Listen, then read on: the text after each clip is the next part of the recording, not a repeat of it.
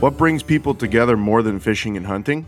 How about food? I'm Chef Antonio Maleka, and I've spent years catering to the stars. Now, on Outdoor Journal Radio's Eatin' Wild podcast, Luigi, Hooksat, and I are bringing our expertise. and Rolodex to our real passion, the outdoors. Each week, we're bringing you inside the boat, tree stand, or duck blind and giving you real advice that you can use to make the most out of your fishing game. You're gonna flip that duck breast over once you get a nice hard sear on that breast. You don't wanna sear the actual meat. And it's not just us chatting here. If you can name a celebrity, we've probably worked with them.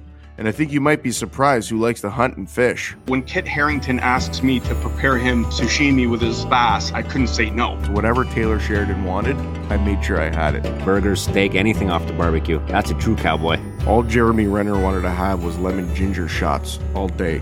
Find Eating Wild now on Spotify, Apple Podcasts, or wherever else you get your podcasts.